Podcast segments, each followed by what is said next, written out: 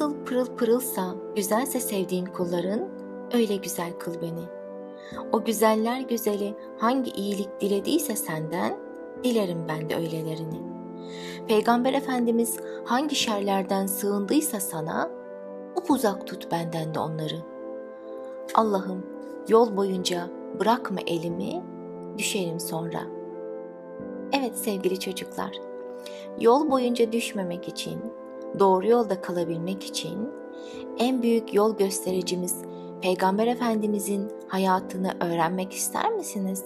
Zehra macera dolu hikayesiyle bize peygamberimizi anlatmak istiyor. Hazırsanız başlayalım mı? Güneş gökyüzünden çekilince her yer karanlığa gömüldü. Güneşin boşalttığı gökyüzünü dolduran yıldızlar, yeryüzünden kendilerine bakan insanlara göz kırpıyor ve gülümsüyorlardı sanki. Ay da bu pırıl pırıl parlayan yıldızların annesiymiş gibi göğsünü gererek aydınlatıyordu çevresini. Zehra ile babası o sırada balkonda oturmuş bu eşsiz tabloya hayran hayran bakıyorlardı. Aa baba yıldız kaydı. Ben göremedim nerede dedi babası. Nasıl göremedim baba? Çok güzeldi. Hani kaydıraktan kayarsın ya öyle. Biliyor musun dedi babası. Gökyüzünde Şira yıldızı diye bir yıldız vardır.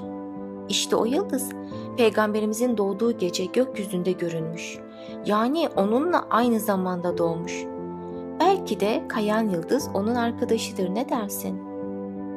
Zehra babasının neden birdenbire bu konuya girdiğini biliyordu. Nedeni okuldaki ödevdi. Din kültürü öğretmeni, peygamberimizin hayatını ödev olarak kim en güzel şekilde hazırlarsa ona en yüksek notu vereceğini söylemişti. Ama ilave etmişti. Çocuklar, ben sizden sadece kuru bilgi istemiyorum. Bilginin ötesinde bir şeyler hazırlamanızı istiyorum demişti. O nedenle Zehra bu ödevi nasıl yapacağını bir türlü karar verememişti. Kaç gündür bunun huzursuzluğu vardı. Babası da bu vesileyle konuyu açtı.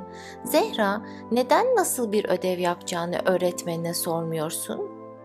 Bu fikir Zehra'nın çok hoşuna gitti. Öğretmenine sormaya karar verdi. Ertesi gün Zehra koşarak okula gitti ve hemen öğretmenini buldu. Öğretmenim size sormaya karar verdim. Neyi sormaya karar verdin Zehra? Ödevi nasıl yapabileceğimi. Hmm. Bak dedi öğretmen. Aklıma ne geldi? Bu konuda sana yardımcı olacak birini tanıyorum. Ben de senin yaşlarındayken peygamberimizin hayatını ondan dinlemiştim. Ödevin için sana fikir verebilir. Onunla tanışmak ister misin? Şey tabii ama neden siz söylemiyorsunuz nasıl yapacağımı? Çünkü bunu senin bulmanı istiyorum. Zehra öğretmenin eline tutuşturduğu adrese ertesi gün anne ve babasından izin alarak gitti. Adresi bulduğunda istemeden olamaz diye bağırdı. Karşısında yıkık dökük bir kulübe vardı. Zehra böyle bir yere asla giremeyeceğini düşündü. Kim bilir içerisi ne kadar pisti. Tam o esnada kulübeden bir ses geldi. Etrafı yeni temizledim. Gelsene kızım. Zehra acaba yüksek sesle mi konuştum diye düşündü ve farkında olmadan elini ağzına kapadı. Bu haliyle o kadar komik görünüyordu ki. Kulübeden çıkan yaşlı adam onu böyle görünce gülümsemeden edemedi. Ve öğretmenin gönderdi değil mi? Sen Zehra olmalısın dedi. Zehra başını aşağı yukarı sallayıp onayladı. Sonra yaşlı adamı takip ederek kulübeden içeriye girdi. Kulübe düşündüğünün aksine oldukça temiz ve düzenliydi. Yaşlı adam ikisi için çay pişirmeye koyulmuş. Ve şöyle demişti. Benim adım Garip Dede. Zehra işte o esnada Garip Dede'nin yüzüne bakmaya fırsat buldu. Yüzü bu kadar rahatlatıcı birini hiç görmemişti. Öyle huzurlu görünüyordu ki Çay içeriz değil mi Zehra? Madem Peygamber Efendimiz'den bahsedeceğiz, epey uzun bir sohbet olacak bu. Şey olur, içeriz tabii. Çayından gülümseyerek bir yudum aldı Zehra ve garip dedenin o uysal sesini dinlemeye koyuldu. Bak Zehra kızım, O zamanlar dünyanın vicdanı kaybolmuştu. Düşün, bir insan vicdanını kaybederse her türlü kötülüğü ondan bekleyebilirsin.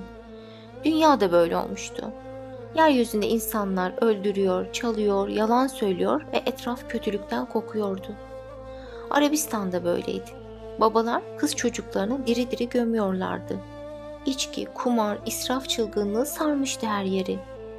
En kötüsü de Allah yerine kendi elleriyle yaptıkları cansız putlara tapmalarıydı. Böyle zamanlarda ne olur biliyor musun? Allah insanları düzeltmesi için bir peygamber gönderir. İşte putlara tapmayıp Allah'a iman eden sayısı az, iyi insanlar da son peygamberin gelmesi için dua ediyor ve bekliyorlardı. Bu arada bazı Yahudi ve Hristiyan alimleri de yeni gelecek olan son peygamberin doğumunu bekliyordu. Bazıları o doğunca onu öldürmek için, bazıları da ona iman etmek için. Aa, madem peygamber olduğunu biliyorlar neden öldürmek istiyorlar ki garip dede? Onlar kızım yeni gelen peygamberle birlikte Yahudiliğin ve Hristiyanlığın son bulacağını biliyorlardı ve bunu istemiyorlardı. Yani itibarları kaybolacak diye endişe ediyorlardı. Ama Allah için itibarlı olan iman edendir, bilmiyorlardı. Aa, neyse ki peygamberimizin babasını ve annesinin kim olacağını tahmin edememişler. Aksi gidip onları öldürürlerdi. Bak Zehra kızım, dikkatli olsalar da bulabilirlerdi. Çünkü Hz. Peygamberimizin soyundan hep bir sonraki nesle geçen bir işaret vardı. Alınlarında duran bir nur, bir beyazlıktı bu. Dedesi Abdülmuttalip'ten peygamberimizin babası Abdullah'a geçmişti bu nur. Ondan da peygamberimize mi? Hı, tam öyle değil. Dursan en baştan anlatayım. Hazreti Abdullah yani peygamberimizin babası o kadar güzel, o kadar duruydu ki onu gören ona hayran kalmaktan kendini alamazdı. Genç kızlar, kadınlar ona takılır, kendileriyle ilgilenmesi için aklını çelmeye çalışır ama o bunları umursamazdı.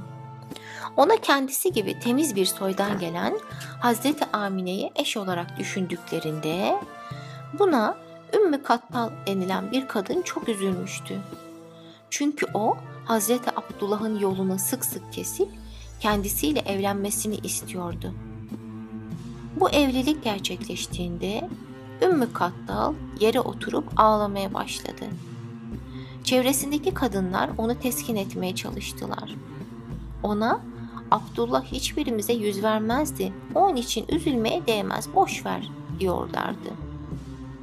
Sonunda Ümmü Kattal içindeki sırrı döktü. O Abdullah'ın alnındaki nuru fark etmiş ve evlenerek o nurun kendisine geçmesini istemişti. O nuru taşıyan insanlardan önemli bir kişinin dünyaya geleceğini anlamıştı ve bu yüzden üzülüyordu. Gerçekten de Hz. Abdullah'taki nur önce eşi Hazreti Amine'ye, o hamile olunca da karnındaki bebeğe geçmişti. İşte gerçeği sezebilecek yetenekli olanlar o nurun asıl sahibine ulaştığını biliyorlardı.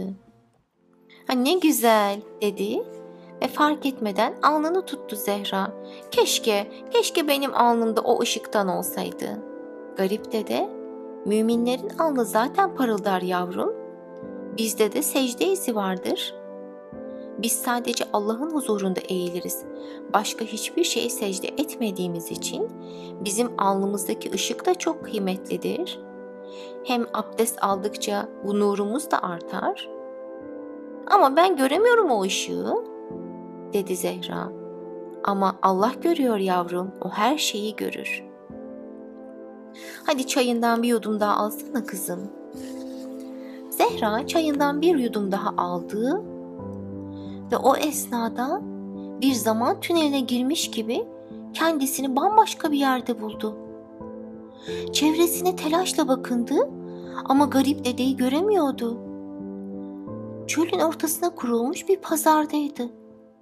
Aa ve iki kadının konuşmasından kendisinin Mekke'de olduğunu anladı.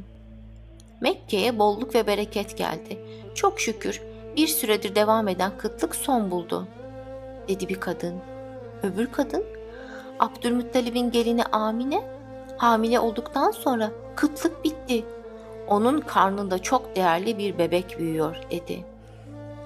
Zehra bu konuşmadan Peygamber Efendimiz'den bahsedildiğini anladı ve kadınların önüne geçip heyecanla işte o Hazreti Muhammed son peygamber beni onun annesine götürün onunla tanışayım lütfen dedi. Aa ama kadınların kendisini görmediğini hatta duymadığını fark etti. Bunun üzerine biraz daha heyecanlandı. Avuçları terledi. Nasıl gelmişti buraya? Neden kimse onu görmüyordu? Diyerek ilk bölümümüzü bitirelim. Ama yatmadan önce üç sefer Allah beni görüyor ve benimle beraberdir. Allah beni görüyor ve benimle beraberdir. Allah beni görüyor ve benimle beraberdir demeyi de unutmayalım. İkinci bölümde görüşmek üzere. Hoşçakalın. Hepinizi Allah'a emanet ediyorum.